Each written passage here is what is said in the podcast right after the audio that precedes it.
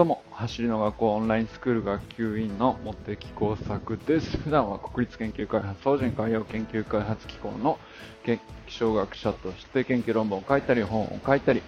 学会を運営したりしている45歳のび盛りです。今日はね、絶対にうまくいくという前提が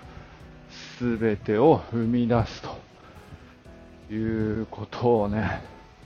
まあ、ちょっとここ連日なんかこういう話ばっかりなんですけど、まあ、テキストを作ってるよという話をね、こうずっとしてるんですけど、まあなんかね、えー、もうこういうことをやってると正解がないんですよね。で、走り革命理論のテキストってどういう風になったらいいのかとか、えー、どう例えば、えーと、テキストだけじゃなくて端末に技術定着のための、まあ、課題というかトレーニングメニューを提案して、えー、書いてみたりとかしてるんですけど、えー、なんていうかね、もう1ページ1ページ全てにおいてですね、まあ、僕なりの理解と過去の校長の講習の様子の動画とか、まあ、そういうものから、えー、言葉を抽出して、えー、伝わりやすい内容にまとめるってどういうことなのかみたいな、まあ、そんなことをですねみんなでこうワイワイやりながらこう作っていくわけですけど、まあ、とにかく正解がないんですよ。もう、なんていうか、これ、なんていうかね、えっと、迷子にもなるんですけど、なんていうのかな、みんなでもね、あの絶対にうまくいくってことをね、信じて疑ってないっていう、ここがすごいなと思うんですよね。で、これは今、まあ、その、よくよく考えるとですね、そもそも和田健一っていう一人の人が、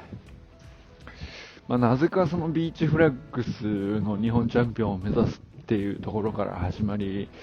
えー、日本チャンピオンになったけど世界チャンピオンになれなくて2位でとどまっているからなんとかして早くなりたいのでジャマイカに行ってボルタさんと一緒に練習するとか言い出してで行で、3ヶ月で、えー、得たものを言語化して、で、これは理論として成立するんじゃないかと思いついて、でも、その時々において常にそうだったと思うんですけど、うまくいく根拠なんてありはしないんですよね。なんていうか、まあ、かもしれないとは思うのは自由だし、えー、正解が何なのかなんて、その、誰も分かっちゃいないっていうか、確かにボルトさんは世界一のスプリンターなんですけど、それを見見た人っていうのは世界中にいるわけで、オリンピックでみんな見てるんだから、で、それをまあみんなこう世界中でこう分析したりしているし、じゃあ、その、みんな見てるのに、えー、なんていうのかな、誰もが、じゃあボルトさんを見たからっつって、画期的な理論を生み出せるのか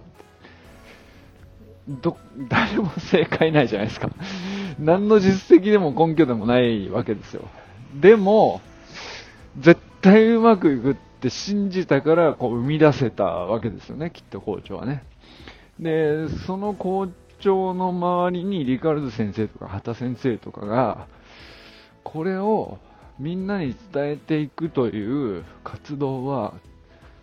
あのきっと素晴らしいものになるっていうか絶対うまく活かせるんだっていうふうに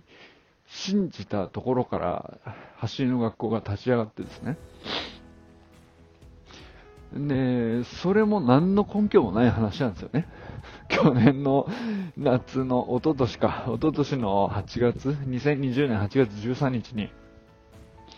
走りの学校が会社として立ち上がった時も、何の根拠もないわけですよ。走り革命を起こすとか言って。で、まあ確かに、えー、皆さんすごい素晴らしい人たちなんだけど、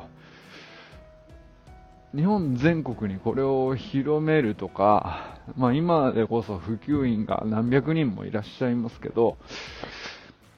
そんな、だって普及員だって最初は0人からスタートして、1人、2人、3人っていうレベルから始めていくわけなんで、で、その時に何の実績もないのにうまくいくと信じていなかったら、やれないわけですよね。で、そこからこう、ずっと一つ一つオンラインスクールもそうですけど、えー、まあニーズがあったのは確かですよ。リクエストもあったのも確かなんですけど、うまくいくなんていう根拠は何にもないわけですよね。あの、やったらいいんじゃないかと思いつくことは誰でもできると思うんですけど、どう経営したらいいのか、どう運営したらいいのかなんて正解一つもないし、ノウハウなんて誰も持っちゃいないし、え教科書があるわけでもないし、この通りにやればうまくいくなんてものがあるんだったら、もう その、やり方を持ってる人が とっくにやってるでしょうし。で、要するに正解がないからこそ、絶対にうまくいくと信じる意味があるというか、面白いもんで、その、絶対にうまくいくという根拠がないことほど、そういう風に信じる意味があるんですよね。これがなんかその、普通と違うなというか、ね、なんていうか、通だったら、本当にうまくいくのかこれってなるじゃないですか。で、これはみんなに認めてもらえるのかなとか、売れるのかなとかあるでしょうし、えー、ほ、なんだったらまあ僕らで言ったら、本当にこのやり方で速くなれんのかなとか、足がね。えー、わかんないけど、いろいろありますよね。普通は誰だってそんな不安とか、えー、練習してたら孤独感とか、感じるわけじゃないですか。それが普通なんですよ。当たり前なんですよ。で、チャレンジがね、こう魅力的であったり、そうなりたいなって自分が強くなっていればなるほど、余計に怖くなったりとか、うーん、するもんだと思うんですよね。でも、それって、なんていうか、裏を返すとなんですけど、まあ普通はだからその怖かったり不安とか孤独で、なかなか踏み出せないっていうのが多くの人だからこそなんですけど、絶対にうまくいくって校長のようにですね、あの、根拠もなく信じ込んで進んだ人だけが、あの、他の人とは違うことを起こせたりとか、違う人とは、他の人と違う景色を見られる可能性が高くなっていくって必ずそうとは限らないかもしれないけど、そういう前提でやりきってみた結果の失敗であったり成功だったりっていうものっていうのは、その、普通、誰もが感じる不安とか孤独感の、こう、結果としてこう慎重になったり作戦を立てたり戦略をじっくりになったりっていう、まあ、そっちが普通だと思うんですけどそっちと逆側に行った方がこう少数派になれるんですよね。ってことはなんか、その希少価値が生まれやすいのかなって思ったんですよ。で、そうなるとですね、えー、まあ、希少価値というか、校長のように類まれな人っていうのは、その身体能力だけじゃなくて、発信力だけでもなくて、何なんでしょうね。この人は何が希少なのかよくわからないけど、めちゃくちゃ会ったことない人って感じてるんですよ、みんなね。で、そういう人のところに、リカルド先生も畑先生もみんなそうなんですけど、こんな人見たことないなっていう人がさらに寄ってくるという、こう少数派がさらに少数派を呼び込んでですね、類稀な人のところに類稀な人が寄ってくるというですね、なんか謎なことが起こってきてですね。で、無謀な人が率いている無謀な人ばかりの集団に入ってくるんですよ。そういう人が集まってくるわけですよ。で、そういう人が集まってきたところの中のコミュニティに所属しているとですね、なんだかその無謀な人であることの方が多数派になっていってですね、世の中的には少数派だと思うんですけど、何なんですかね、この状態。すっげえ不思議な状態になるんですけど、なんか無謀であることっていうのは一般的な世の中で見ているとこそういう風に生きるってめちゃくちゃ難しいこととか、うん、勇気がいるし踏み出せることなんでそうそうないとかって思うんですけど、一度そのコミュニそういう人ばっかりのコミュニティに所属して、その人たちが、そういう人たちばっかりの多数派の面白いコミュニティに 所属してみるとですね、実はそんな難しくねえなって思っちゃうんですよね。で、実際になんか思ってしまえば、できちゃったりするっていうね、そういうことがこう連鎖していくなと。で、なんか不思議じゃなくて必然なんですけど、まあ非常にこう不思議な感覚でね、えー、だからこの僕も今、なんでこんなその、えー、走り革命理論のテキストを一から書き直すなんていうね、まあ、よくよく考えたらとてつもない、なんていうかよくそんなこと思いついたな、みたいな いや、いや、そんなね、だって、えー、その、僕の走力なんてね、たかだか50メートル7秒そこそこですよ。100メートル走ったら13秒以上かかっちゃうわけじゃないですか。で、その人が走り革命理論のテキストを一から書き直してるんですよね。で、みんなでワイワイやってるわけですよ。で、僕、例えば、かつて速くて、えー、今でこそ、まあ、体力が衰えて、それぐらいのタイムとかっていうんだったら別なんですけど、僕はこう生まれてこなかった一番早くて その程度っていう話ですからね。だから僕はなんかその、かつて速く走ったこともないし、今もさして速くないっていうね、そういう状態なのに、えー、走り革命理論のテキストをこう根本的にこう根っこから書き直してるみたいなことをやっていてでしかもそれがねなんていうか、えー、正解となるこれを書き起こせばいいみたいなものではなくて、えーもちろんいろんな実績とか材料とかたくさんありますけどどう組み合わせたら本当に確からしいのかとかは誰も分かってないことなんですよね。よく考えるとね。で走り革命理論もこう例えば井見先生とかあの近畿大学とかでね、えー、科学的なデータを集めて、えー、検証を積み重ねようとかいろんな試みをしていますけれど要するにそういう途上だってことなんですよね。で、その、うん、途上、まあ、科学的な検証をやろうというに足る土台であることは間違いないんだけど、理論として、こう、同体系的にまとめるのが、あの、最も確かな、現時点でね、まあ、確からしくって、え今後の発展をしていく上で、その、えー、なんていうか、最も現時点でね、えー、矛盾なく整合的で、かつ分かりやすくて、誰でも習得できてみたいな。もうなんか求めてるものが なんていうか、多岐にも当たりすぎてて、そんなもんの正解、どうもないっていうかさ、できそう、こんなできんのかって話じゃないですか。でもなんか、みんなできるって信じてるんですよね。それで、あのとにかく、それができると思って、各講師の方々は、こう全国飛び回って伝えて、その現場の受講者の方々からフィードバックを逆にもらって、えー、意見をもらって、えー、もっと良くするにはどうしたらいいっていうことと、えー、現時点で伝えられる最高の走り方の基本というかはこうですよっていうことを伝えてっていう中で、まあ、仲間を増やしながら、えー、ずっともう走り続けているというね2年間なわけですよね。